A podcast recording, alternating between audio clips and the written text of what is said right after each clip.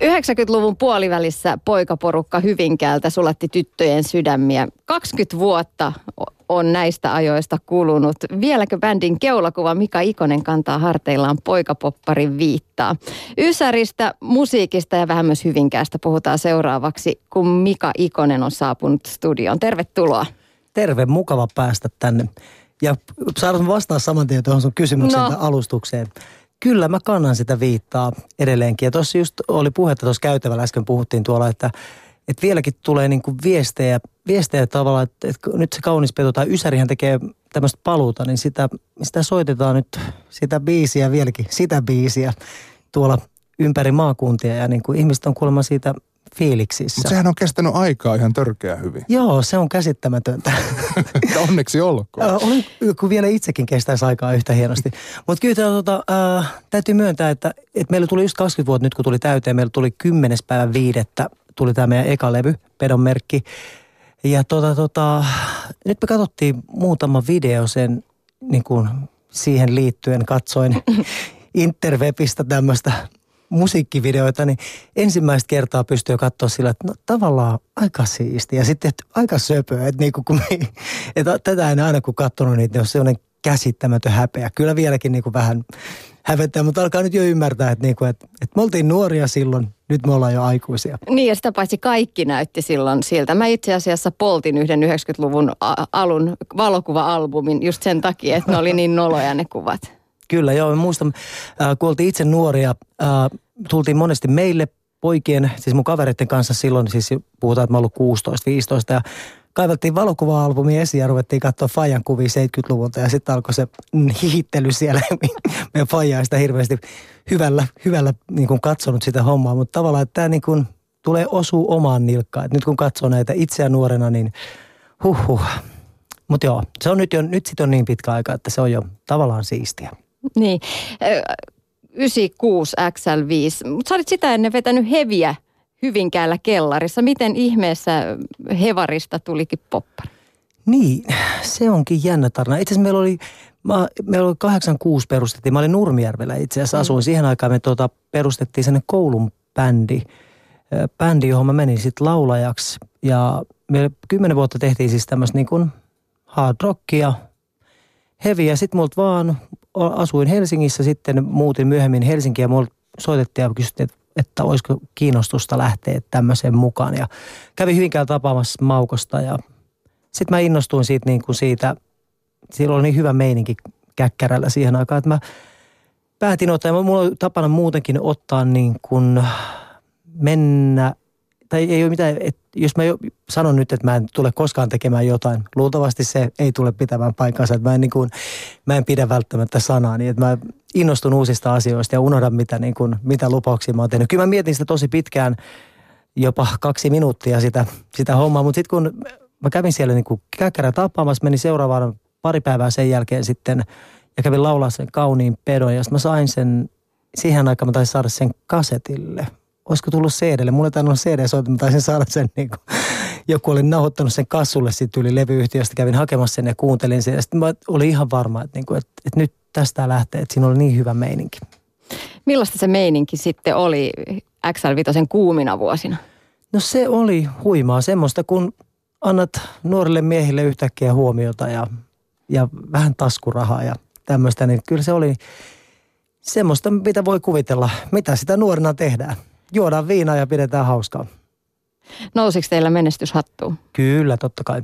Kyllä, kaikille se nousee jollain tavalla. Niin kuin, että aina valta ja asema, vaikka, sä, vaikka itse ajattelin, että eihän tässä, ettei itselle noussut niin pahasti, mutta kyllä se varmasti, että niin kuin tavallaan se Mika, mikä mä olin, olin ennen, tai silloin mä olin Mika Koolla, mutta sitten se Misa, tämä artisti, niin se oli sitten jotain, siitä tuli jotain ihan, ihan muuta sitten. Mitkä on sun omat tärkeimmät muistot siltä XL5 ajoilta? Tärkeimmät muistot? No en ehkä, ehkä niin kuin, edelleen kyllä varmaan jäi niin kuin ko, ihan kovimmaksi niin kuin semmoiseksi niin kuin taju, ta, mikä tajunnan räjäytti, oli niitä ensimmäisiä semmo, niin kuin esiintymisiä. Meillä oli jossain Senaatin torilla, olisiko siellä ollut 30 000 katsoa. Mä en muista mikä se tilaisuus oli, mutta se kun meillä oli sovittu koreografiat ja me käännetään selkä yleisöön päin ja sitten rupeaa rättiseen pulloja sinne lavalle, niin sitten sit tiesi, että nyt ollaan tehty jotain oikein, että koska meitä vihattiin myös niin syvästi. Sitten toinen oli toi Puhdas elämä lapselle konsertti joskus Stadikalla. Se, että porukkaa oli niin paljon, niin, niin se niin kuin myös jotenkin niin kuin kulminoitti sitä niin kuin fiilistä, että, että, että tämä onkin aika iso juttu.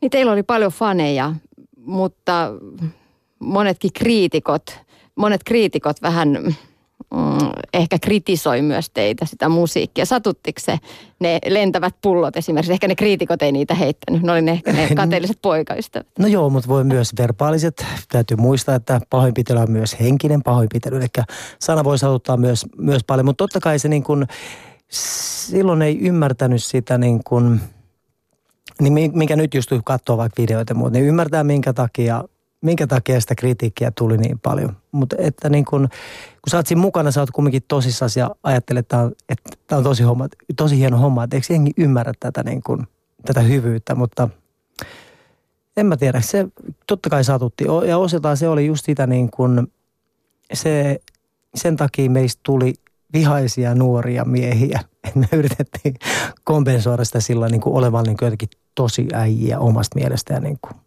olemaan niin kuin vähän kiukkusempia lavalla ja muuta. Mikä oli mun mielestä ihan väärä, e, väärä keino. Että jotenkin, mutta mut siihen aikaan just, just konemusiikki ja tämmöinen, kaikki nämä oli kirosanoja. Saati sitten just että tämmöinen stailaaminen tai mikä nykyään on ihan itsestäänselvyystä, että, että kaikki kiinnittää huomiota siihen, miltä ihmiset näyttää. Sen takia mun ei enää tarvitse kiinnittää siihen huomiota. Mutta olitte jollain tavoin tienraivaajia siinä, just siinä, että voidaan stailata, voidaan miettiä, voi pojatkin tanssia. Antti Tuiskulla on nyt ehkä vähän helpompaa. Joo, kyllä. Ja, ja Antti tekee sen kyllä tosi hienosti, että pidän kovasti meiningistä. Ja, ja mietin niin kuin tämän, näinä päivinä nyt, kun on vaikka Robinia ja kaikki vastaavia, niin ehkä että me sille ollaan niin kuin raivattu tietä, mutta jonkun pitää olla aina ensimmäinen. Ketäkään ennen meitä, onhan siellä ollut kumminkin vaikka Bogart Company, ne on kakkonen. Kyllä ei, ei nekään niin kuin varmasti aivan helpolla olisi selvinneet tästä – se on ihan totta. Kuinka tietoisesti te teitte musiikkia sitten ajatuksena, että nyt murskataan pikkutyttöjen sydämet? No se ei ehkä ollut meidän niin kuin ajatuksia niin paljon. Kyllä niin kuin meidän tuottaja Maukusen Kristian, silloin oli ehkä se iso, isompi kuva. Ja käytännössä me tehtiin biisejä, me yritettiin tehdä vaan mahdollisimman hyviä biisejä. Siitähän kumminkin aina on kyse. Että sitä ei voi niin, tai ainakaan itse en osaa sillä että et, et osannut siihen aikaan varsinkaan, että yrittää tehdä jotain täsmähittiä – tai me yritettiin koko, selkeä kuin Kaunis Peto oli, se oli ensimmäinen biisi, joka oli tehty. Sitten niin kuin seuraavalla levyllä me yritettiin toistaa sitä, mutta se ei vaan, se ei vaan onnistunut. Et, et monesti niin kuin se biisin syntymä, että siinä on jotain, että johonkin biisin tulee joku semmoinen, että siitä tulee hitti tai to, tosi iso semmoinen klassikko, niin siinä, siinä sattuu jotain, siihen tulee jotain semmoista niin kuin tekijä X, mitä ei pysty, sä et pysty sitä niin kuin vääntämään väkisten tai en ainakaan itse osaa. Niin, jos osaisi, niin niitähän syntyisi tuosta noin liukuhihnalta. Kyllä, sen takia on semmoisia biisin tekijöitä tässä maassa, jotka osaavat tehdä niitä. Mika Ikonen, noista ajoista on 20 vuotta. Ysärin nostalgia nostaa vahvasti päätään. No, Onko tullut paljon keikkakyselyitä? No on tullut, mutta tota, me ollaan päätetty, että me ei Femman kanssa tehdä mitään keikkaa. Me tehtiin tuossa semmoinen 2008 semmoinen comeback-ajatuksella levy, ja käytiin tekemään muutama keikka. Meitä oli kolme, minä, Pete ja Tontsa. Ja sitten kun käytiin tekemään pari keikkaa, niin sitten mä muistan, minkä takia me hajottiinkin. Tavallaan, että et niinku, ne samat asiat, jos joku asia päättyy, niin sitten se päättyy yleensä niinku syystä. Niinku, et siinä tulee jotain, jotain juttuja. Me ollaan kaikki kasvettu vähän niin kuin, kasvettu eri suuntia tultu aikuiseksi. Niin mun mielestä pitää niin kuin, annetaan, vielä nyt meillä on hyvät fiilikset siitä – ja ihmisillä on siitä hyvä fiilis, että se on, nyt jos me lähdetään sinne niin kuin kaikki kauheat kaljakessit, lähdetään pakkien kanssa heiluun tuonne, niin se annetaan olla vaan. Tämä on Mika, parempi näin. Ei, sulla ei kyllä ole pakkia, että se täytyy kertoa radiokuuntelijoille, että ihan hyvässä timmissä kunnossa on mies Se voi johtua tästä kyllä. pyöräilyhommasta sitten. Niin, sä oot ruvennut pyöräilemään. Joo, tämä itse tämä on, mä oon pyöräillyt nyt kaksi viikkoa ja pyöräilen vielä viikon. Mä sain tämmöisen, mä oon tämmöisen kokeilupyörä hankkeessa. Mulla on sähköpyörä. Tämä on ihan loistavaa. Itse asiassa täällä, mä asun Hyvinkäällä, mä oon nyt täällä Helsingin itse asiassa pyörällä. Mä tulin junalla tänne, koska ei tästä tota, ette mä lähätä ja ottaa laivan poikki tässä, tässä haastattelussa. Niin, mutta lähden tämän jälkeen polkemaan kohti Hyvinkäätä. Että jos satutte olen kulkemaan tuossa tota, Tampereelta tai itse asiassa vanhaa tietä tuonne Tampereelle päin Hämeenlinnan päin, niin tulkaa moikkaamaan, pysäyttäkää. Vilkuttakaa kovasti Kyllä, siellä. kyllä. Siellä silmälasipäinen mies pyöräilee. Kyllä, ai, mulle muuten ky, pyöräilykypärässä täytyy Ai, ai, tunnustaa, ai. että se unohtui kotiin nyt. Sitten, jo, toivottavasti vaimo ei kuuntele, soittaa heti ja vaatii ostamaan semmoisen. No joku voi viedä sinne vanhan tien varteeseen. Joo, Ottako hurraa. potta koura. Käytätkö itse muuten, pyöräiletkö Matti itse tai...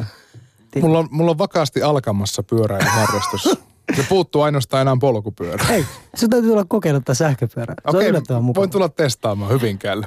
Joo, joo. Tämä oli kutsu. Kyllä, Mun täytyy kyllä. taas sanoa siis pyöräilijänä, jolla ei ole sähköpyörää, että ne sähköpyörät on hirveän ärsyttäviä sen takia, että sieltä ihan kuka tahansa ajaa mun ohi. Mm. Ja kilpailuvietillä varustettu ihminen ei kestä, jos joku ajaa ohi. Parastahan on- Sähköpyörä on paha. Parasta on sähköpyörä, joka ei näytä sähköpyörältä. Kyllä. Vaan nimenomaan, että rautaisilla pohkeilla po- polkee ylämäet. Kyllä, siis tuossa mulle kävi, kun mä menin viime viikolla, kävin kanssa täällä Helsingissä pyörällä ja tuota, tuota, uh, menin kotiopäin ja siinä oli siinä Klaukkalan jälkeen, siinä on, tuli semmoinen sälli tämmöisellä niin kilpapyörällä. Meni ohi ja väkistä yrittää painaa perään. Ylämäessä pysyin vähän se kyydissä, mutta sitten se, niin kuin, sit se paino menoja. Niin Mutta- toi on just toi sama, että se ärsyttää, vaikka sulla on sähköpyörä, ei se hyödytä, jos sulla on joku tosi kova polkija. Mm. Mutta nyt on vähän jotenkin paha aika aloittaa pyöräilyä, koska on tämä middle-aged man in lycra ilmiö. Eli siis keski-ikäiset miehet näissä pyöräilyvaatteissa, ne on aivan kuin Tour de Franceilta tulossa, vaikka ne ajaa vain kaksi kilometriä kotoa lähikaupalle. Mutta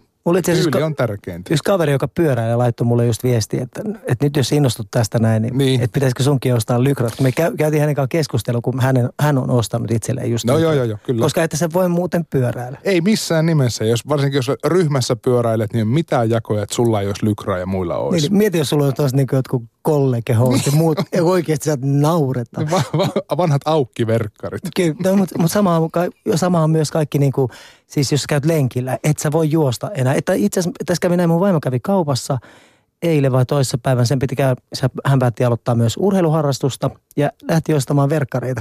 Niin sieltä ei enää, ei enää löydy niin kuin verryttelyhousuja, että sun pitää ostaa just lykrat. Ja sitten ei voi vaan juosta tai vain käydä lenkillä, vaan pitää treenata puolimaratonille tai maratonille. Joo, joo. Tavoitteellinen urheilu on se juttu. Joo, nimenomaan se on, se on vähän harmi, että, että se ei voi olla vaan semmoista. Mutta täytyy sanoa, että, että tässä pyörässä se ongelma on se, se on kumminkin, siinä on moottori tavallaan, joka avittaa sitä niin kuin just ylämäessä 25 kilometriä asti, mutta siinä on nopeusmittari ja sitten sä pystyt säätelemään katsoa sieltä, totta kai siinä on ää, niin kuin kauan, paljon sä oot polkenut, paljon sulla on sähköä jäljellä, niin kun koko tämä arsenaali, niin käytännössä siinä ei kerkeä nyt enää katsomaan Maisemia. maisemia, kun sulla on tämmöinen tietokone, mitä sä voit niinku, oikeasti heti kun saat jonkun tuollaisen laitteen, mitä voit töllöttää, niin mä meni kokonaan nautinto siitä, että, että ei kerkeä katsoa sivulle, kun pitää katsoa, ei, paljon, paljon, paljon menee, kuinka paljon, anteeksi. Ehkä sun pitäisi hankkia se kypärä päähän kyllä. Joo, joo, kun joo. tuota kuuntelee. Joo, ei, ei, mä ajan ihan rauhassa. Ei kun aina täysillä. Totta kai se pitää avita aina täysillä. Kahta viittä No naama näytössä. Joo, ihan hyvin. Kaikkien ohi. Kyllä, kyllä. Hei, Mika Ikonen on puheen iltapäivässä studiovieraana. Monet musiikin tekijät tuskailee läpimenon kanssa. On lahjukkuutta, taituruutta, halua hankkia elantonsa musiikilla, halua tehdä musiikkia, mutta tähdet ei ole kohdallaan. Läpimeno on tosi vaikeaa, saada myydyksi levy, tehdä ylipäätään se levy. No kilpailut on yksi tie tänä päivänä saada itsensä mm, yleisön tietoisuuteen. Sä olit Mika Ikonen uuden musiikin kilpailussa muutama vuosi sitten. Millainen kokemus se oli? No se oli. Me tehtiin yhden Laurin kanssa ihan, siis olisiko pari viikkoa ennen kuin se meni umpeen se tuota, tuota, ilmoittautuminen, niin me ilmoittauduttiin, tai niin kuulin siitä kilpailusta. Tehtiin, tehtiin biisi siis niin kuin, että menin tapaamaan häntä, kirjoitettiin semmoinen antaa mennä, oliko se niin vaan mentää Anna, antaa mennä, taisi olla biisin nimi. Ja tuota, kirjoitettiin biisi ja lähetettiin sinne, päästiin mukaan. Ja mulla ei ollut mitään niin kuin, ei ollut mitään odotuksia isommin, mutta pääsin mukaan sitten kumminkin siihen finaaliin. Ja se oli tosi, tosi upea kokemus. Ainoa, että mä en ollut vaan ollut silloin valmis, mutta se oli tavallaan, mä oon nyt sillä polulla vähän, että se niinku herätti itse, että pitäisikö tästä ruveta ihan tosissaan tekemään jotakin. Ja se meni, lähinnä siinä oli siinä, että mä en ollut miettinyt, että mitä mä haluaisin tehdä musiikilta. Me tehtiin biisi, sitten tuotannossa tuli vähän Robbie Williams-tyyppinen, mikä oli mun mielestä tosi helppo ja halpa tapa lähteä liikenteeseen. Mutta kun ei ollut mitään semmoista niin kuin itsellä isompaa visio, mitä haluaisi tehdä. Mä olen semmoisessa cover-bändissä käsityöläisissä nyt 18 vuotta tuon Femman jälkeen. Syksyllä tulee, tai joulukuussa tulee 19 vuotta ja mä, so, me ollaan soiteltu niin kuin laidasti ihan mitä tahansa jatsia, heviä, diskoa, iskelmää, mitä tahansa, niin mulle että sulla katoo semmoinen, että mistä sä itse pidät. Tai että, että musiikki, sillä että se on jäänyt sellainen musiikista nautiskelu ehkä itseltä vähän väliin. Niin, niin sitten sit se, al, se al, aloitti sitä mun semmoista niin kuin miettimistä, että mitä mä haluaisin tehdä. Mutta to, todellisuudessa tämän levyn projekti alkoi 28.5.2014. Vaimo oli lopettanut työt ja se jäi tota, tai se, hän jäi kotiin ja mä lupasin, että joo, juu, että, että silloin kun tästä käytiin keväällä keskustelua, että mä että jää kotiin, että mä, mä hoidan sulle niin kuin, mä ho, lupaan hoitaa, että kyllä me selvitään jotenkin tästä niin kuin taloudellisesta niin kuin kuopasta ja mä kirjoitin hänelle biisin Kaikki on all right, kun hän meni kavereiden kanssa, tuli Helsinkiin käymään sen entisten työkavereiden kanssa niin kuin läksiäisiin, niin mä kirjoitin sillä välisille just siitä tilanteesta semmoisen biisin ja se niin kuin avasi mun sanojen, kirjoittam- sanojen kirjoittamista ja mä, ja mä jotenkin oivalsin jotain biisin tekemisestä enemmän. Että neljä, kolme, olis mä neljä, kaksi, neljä, kolme, neljä, kaksi silloin. Että sitten jotkut vaan syttyy tai, tai niin kuin kypsyy tosi vanhoina. Niin ja ne tähdet täytyy saada kohdalleen. Nyt on kyllä. tosiaan sulta uutta musiikkia tulossa. Kesäkuun aikaa ilmestyy juuri syksyllä tulossa äh, syyskuussa kokonainen levy. Joo. Ja joukkorahoituskampanja on menossa levyn rahoituksen keräämiseksi. Millainen projekti on tällainen joukkorahoituskampanja? No joo, se oli, mä ajattelin, että hei, joukkorahoitus pystyy. Soitetaanpa tänne mesenaatti.me Paulinalle. Mä soittelin Paulinalle ja tota, tota, joo, että et, et, et pistät vaan sen holvin pystyyn ja että se pitää laittaa tämmöinen niin kuin kauppa pystyyn ja sitten niin kuin se video. Mä tein ensin sen videon, että hei, nyt video on valmis, että ei tämä voi olla näin vaikeaa, mutta sitä kauppaa sitten onkin tässä väännetty, kun sitten tavallaan itsehän sen joutuu perustamaan ja miettimään ne kaikki asiat. Että se ei ole mun niin kuin vahvinta osaamista, että mä, että enemmän semmoinen haaveilu ja isolla sudilla maalailu on niin kuin meitsi homma, mutta sitten kun mennään noihin detaljeihin, että sun pitää oikeasti niin kuin pistää niin kuin fakta, että ne kaikki asiat olisi mietitty, niin tässä menikin yllättävän kauan.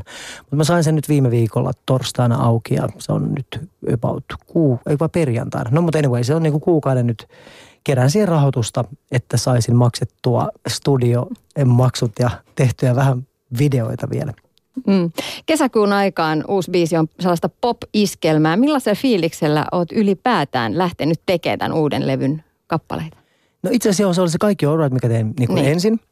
Ja mä ajattelin, että tästä levystä tulisi semmoinen niin kuin akustinen, akustinen kitara ja laulu ja vähän jotain muuta. Mutta sitten tämä homma karkas sitten. Mutta on Huttusen Janne tuossa syksyllä, nyt viime syksyn alettiin tekemään niin kuin vähän biisejä. Ja sitten nyt alkuvuodesta, kahden, tota, alkuvuodesta tehtiin kaksi-kolme kuukautta niin kuin tosissaan töitä. Että niin kuin, että mä mm, tavallaan pistin kalenterin tyhjäksi ja keskityin pelkästään biisien tekemiseen. Ja tota, tota, sitten sieltä rupesi tuleekin vähän kaiken näköistä matskua. Et nyt se näyttää sen levy aika pitkälle samalta kuin minäkin, eli se on aika sekalaista, sekalaista hommaa. Että et tolle, niin kesäkuun aikaa biisille ei ole semmoista niin kuin toista, mikä olisi niin kuin samantyyppinen kuin se – tai oli yksi hy- hyvä biisi, mutta sen mä en saanut se riittävän hyvä kertsiin ja se jäi. Täällä on muutenkin semmoinen prosessi, että ensimmäistä kertaa mä en jaksa keskittyä ja hoitaa asioita loppuun asti. Että mä sutan sen biisin tosta niinku, mä teen niitä niinku liukkuhinnalta hillittömän läjän. Mutta nyt ehkä se oli semmoinen, mä katsoin Eagles-dokumentin, jossa just kertoi tämä Don Henley, että sen yläkerrassa asui se basisti Jamppa ja se teki biisi, että se vaan jankkasi sitä niin kuin tunti toisen jälkeen sitten kertsiin, kunnes se oli tyytyväinen ja lopetti siihen. Niin samat tämä kesäkuun aikaa, tässä on nyt, tämä on seitsemäs versio tästä kertsistä. Että toi säkeistö on mulla ollut jo aikaisemmin, mutta sitten niin kuin, että sitä kertsiä haettiin, haettiin, kunnes mä olin sitten itse tyytyväinen, että se on nyt semmoinen. Tämä on itse asiassa numero neljä. Että sitten tuli kolme vielä semmoista hutivetoa siihen perään, mutta hyvä. Että semmoinen, ja, ja yleensä tämä prosessi on ollut siis se, että, että se että tuntuu, että on kehittynyt siinä niin kuin, just niin kuin biisin sanojen kirjoittaminen, mikä on kaikista tärkeintä. Että ennen mua mä halusin olla englanniksi ja mä ajattelin, että sanoille ei ole mitään merkitystä. Mun mielestä nykyään ne sanat on se, niin kuin, se on se juttu. Millaisia tarinoita sä haluat kertoa? No mä haluan kertoa, että no, tämä levys tulee nimeltään Kuu ja maa. Niin kun, tämä kesäkuun aika oli siis, tämä oli siis tämmöinen kesä, kesäajatus siis siitä, että sä tapaat jonkun tyypin ja se rakkaus ei niin kuin, kenties koskaan niin kuin toteudu. Koska ta- tähdet ei ole kohdalla. Niin, tähdet ei ole kohdalla. Toinen seurustelee, toinen ei. Ja, toi, ja se Kuu ja maa, minkä mä kirjoitin, mikä on tämän levyn niin kuin nimibiisi kanssa, niin se kertoo tavallaan, ää, David Bowie kuoli niin kuin edellisen iltana. Sitten mä kuuntelin päivällä vähän Bowien biisejä. Sitten mä siitä innostuneena tein niin kuin Kuu ja maa, niin kuin tavallaan vähän tämmöisen avaruusaiheisen tekstin. Mutta se kertoo just tavallaan tästä, on myös samalla tematiikalla niin kuin tavallaan siitä, että sä et vaan – sä odotat sitä jotain, mutta et koskaan löydä. Mutta että vähän ehkä niin kuin voisi sanoa, että aikuisempia, aikuisempia ralle, mutta on, on täällä, niin kuin, on täällä myös niin kuin vähän semmoista, yksi ainakin biisi, joka on vähän siihen, menee siihen femma tai niin kuin siihen kategoriaan, että yksi oli pakko tehdä semmoinen myös piletys, koska mua tällä hetkellä häiritsee, kun tulee uusia biisejä, mitä tahansa ne on, mitä radiot soittaa, niin lähes, lähes niin kuin poikkeuksetta sun pitää olla kankkunen tai sun pitää olla jurissa tai – Siis tämä on tämä, niin kuin, eikö mistään muusta voida laulaa. Tavallaan se, että se on vähän, vähän tällä hetkellä tuntuu, että se on aika suppea se katalogi, mistä, niin kuin, mistä niin kuin radiossa jotain. Niin, tai jos puhutaan nuorisoradioista tietenkin. Mutta sun biisissä sitten biletetään iloisesti. Joo, mä onnistuin mun mielestä välttämään sen, sen asian sillä että, että vaan kertoo, että sä kerrot, teet semmoisen tekstin, että se ei niin kuin, että sä et kerro, sano sitä niin kuin sillä suoraan. Se on nimeltään niin kuin Nykäsen Matti, niin tavallaan siinä – se ajatus on siinä, että se Matteus on se niin kuin, kaikilla varmaan tulee oma mielikuva Nykäsen Matista. Sä oot nyt rakentamassa Mika Ikonen soolouraa. Mikä on sooloillessa toisin kuin bändin kanssa? Kun sä oot tehnyt pitkään tähän asti sen urasi bändeissä soittain, laulain. Joo, mä itse ollut aina bändijäpä ja kyllä tähänkin niin kuin, tähän hommaan kanssa tulee mukaan, siis tulee varmaan käsityöläistä niin kuin, tulee kitaristi ja rumpali, on näillä näkymin myös bändissä mukana. Että, äh, ehkä, mä en tiedä miten se on erilaista, koska kaikissa bändeissä, missä mä oon ollut, mä oon aina johtaja. Tai mä en ole itse, mä oon vasta niin vanhemmalla tajunnut sen, että, että sit mä vaan otan sen paikan. Että huomaamatta, että, että yhtäkkiä mä teen kaikki päätökset ja jyrään kaikki muut nurin. Että nyt tämä on ehkä selkeämpi, että nyt tämä on selkeä, että kaikki tietää, että nyt kun tässä lukee Mika Ikonen, niin tämä on Mika Ikonen, että nyt muille ei ole sitten mitään muuta sanottava. Eipä niillä ole tähän asti ollut. Mm. Sä oot kertonut, että oot ikään kuin löytänyt oman äänen ja, ja uskallat olla oma itsesi, jopa ehkä kasvanut aikuiseksi. C nimestä muuttunut kooksi. Mikä muu on toisin? Mikä kaikki on muuttunut? Mm, no en mä tiedä. Kyllä ehkä se isoin muutos 40, sen jälkeen nyt mä oon 44, niin siinä oikeasti tahti rupeaa vähän hidastuu, rupeaa vähän niin kuin funtsimaan. Se tajuu, että ei niin kuin, jos pelaa vaikka jotain pallopelejä ja tajut, että sä et pääse enää ihan sen niin kuin 20 jampa kyydissä, että pysy, että sun pitää niin kuin, sun pitää olla vähän ovelampi, käyttää päätä. Niin ehkä se on nyt se suurin. Mutta totta kai mikä, mikä suurin muutos aikuisena on myös se, että ei enää muista kenenkään nimiä, eikä mitään muutakaan joutuu käymään vessassa useammin. Haluatko, että me jatkan tätä listaa? Vai meneekö tämä vähän sellainen kuin hyvän maun rajan yli. Kyllä se sähköpyöräkin on yksi merkki. Ihan totta puhutaan. Onkin. Oho, joo, ja, mutta tuo kypärä, se oikeasti, Tämä se on, ei ole hirveän aikuista, kun lähtee ei, ilman kypärää. Se on pala kapinallisuutta. joo, joo. Täytyy olla sellaista rock-henkeä. Eikä talvella pipoa. niin, ilman pyöräilykypärää. Yes. Tämä on sitä rock, rock-meininkiä. Siis ilman pipoa ja ilman pitkiä kalsareita. Ei missään nimessä mamiksia jalka. Joo, joo, kyllä. Mika Ikonen, sä oot positiivinen aurinkoinen ihminen. Mistä sun kaikki energia tulee? Jaa, enpä tiedä. Se on tota, mun iskä on nyt 67. Just tuossa juteltiin, vai täytyykö se nyt 68? Olehan se näin taas. En 60. Jaha, enpä nyt rupea, meneekö sitä nyt vähän? Jo 68 täytti. Anyways, niin kertoi, että ää, oli tuolla mökillä ja sahasi mäntyä, mutta ei pystynyt enää kiipeämään sinne mäntyyn niin kuin moottorisahan kanssa niin kuin ilman apuvälineitä. se, se männys on kuitenkin tosi pitkä se tavallaan se vaikka 10 metriä voit joutua ensi kapuun sitä pelkkää runkoa pitkin. Eli varmaan se tulee sieltä päin, uskoisin. Mm, Hyvinkäällä asut tänäkin päivänä. Oletko sä pikkukaupungin poika? Kyllä, mä oon itse vielä enemmän äh, kylien mies. Mä oon tuolta Nurmijärveltä kotoisin ja toi Hyvinkään on kumminkin on just kanssa, se on siitä, se on siitä vähän isompi versio. Et, mutta ehkä Hyvinkään, Hyvinkään Hyvinkään niin ongelma, ongelma tavallaan on se, että se on semmoinen, että sinne kaikki muuttaa jostain niin kuin itsekin. Ja mä oon, yritän, on siellä yrittänyt saada semmoista kyläidentiteettiä ja että me oltaisiin ylpeitä siitä hyvinkääläisyydestä. Ja yleensäkin, että ihmiset olisivat ylpeitä sieltä, mistä he ovatkaan kotoisin. Että yleensä turhaa par, monesti parjataan sitä paikkaa, missä asutaan. Hyvinkään on hieno paikka.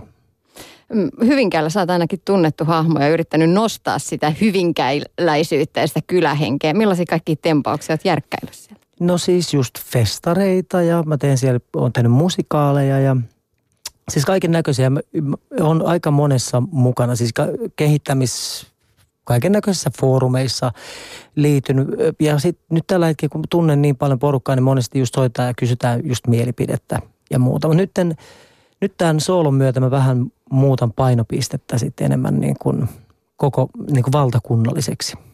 Tai se on mun toive. Että nyt, että mä olisin nyt että mä olisin pelkästään Hyvinkäällä. Että sä olisit koko Suomen Mika. Kyllä. Mika Ikonen, mikä iso asia, minkä sä oot musa-urasi aikana oppinut? Isoin asia? Hmm. Nyt aika pahalla ruoskasit. Niin kuin.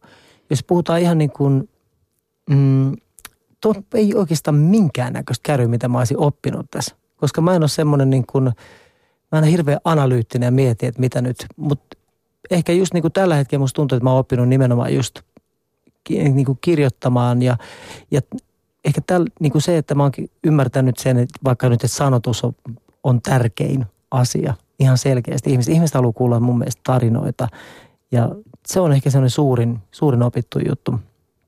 Mutta tämä on myös, myös se, että, että mä oon oppinut ehkä ottamaan sitä enemmän vähän myös työnä – että, että mä, olen te, mä tehnyt sitä nyt 20 vuotta työkseni ja mä oon, musta on aina hauska lähteä töihin. Musta on vaan mukava. Niin kun, että kun alkaa, pääsee keikka, päiv, kun on keikkapäivä, pistää tietokoneenkin ja tietää, että nyt ei tarvi olla toimistossa, vaan voi olla vähän niin kuin jalat maasta ja vapaa. Mikä kokemus on kaiken kaikkiaan kasvattanut eniten? No kyllä, kyllä mä edelleen väittäisin, että se XL5 on ollut semmoinen ison kasvattaja, koska sitten ensin sä että no, mulla oli silloin lapsi, että joutuu olla totta kai vastuussa jo jostain ihmisestä, mutta sitten vielä kun fanit oli tosi nuoria, niin sä et voi sanoa mitä tahansa, kun aina joku loukkaantuu tai ettei, et, et sä pahota jonkun mieltä. Että se joutuu miettimään sitä niin kuin omaa käyttäytymistä ja tekemistään kokonaisvaltaisesti. Ja nyt sun täytyy muistaa ostaa se pyöräilykypärä, jos sä meinaat tuota, esimerkkinä jatkaa jatkossa.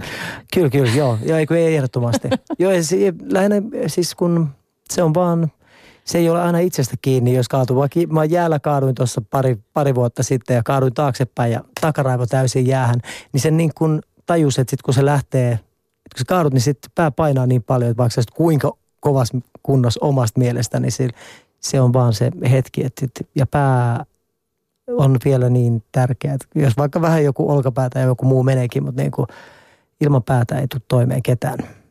Mika Ikonen, kiitos vierailusta puheenjohtajapäivässä. Mahtavaa. Kiva olla täällä.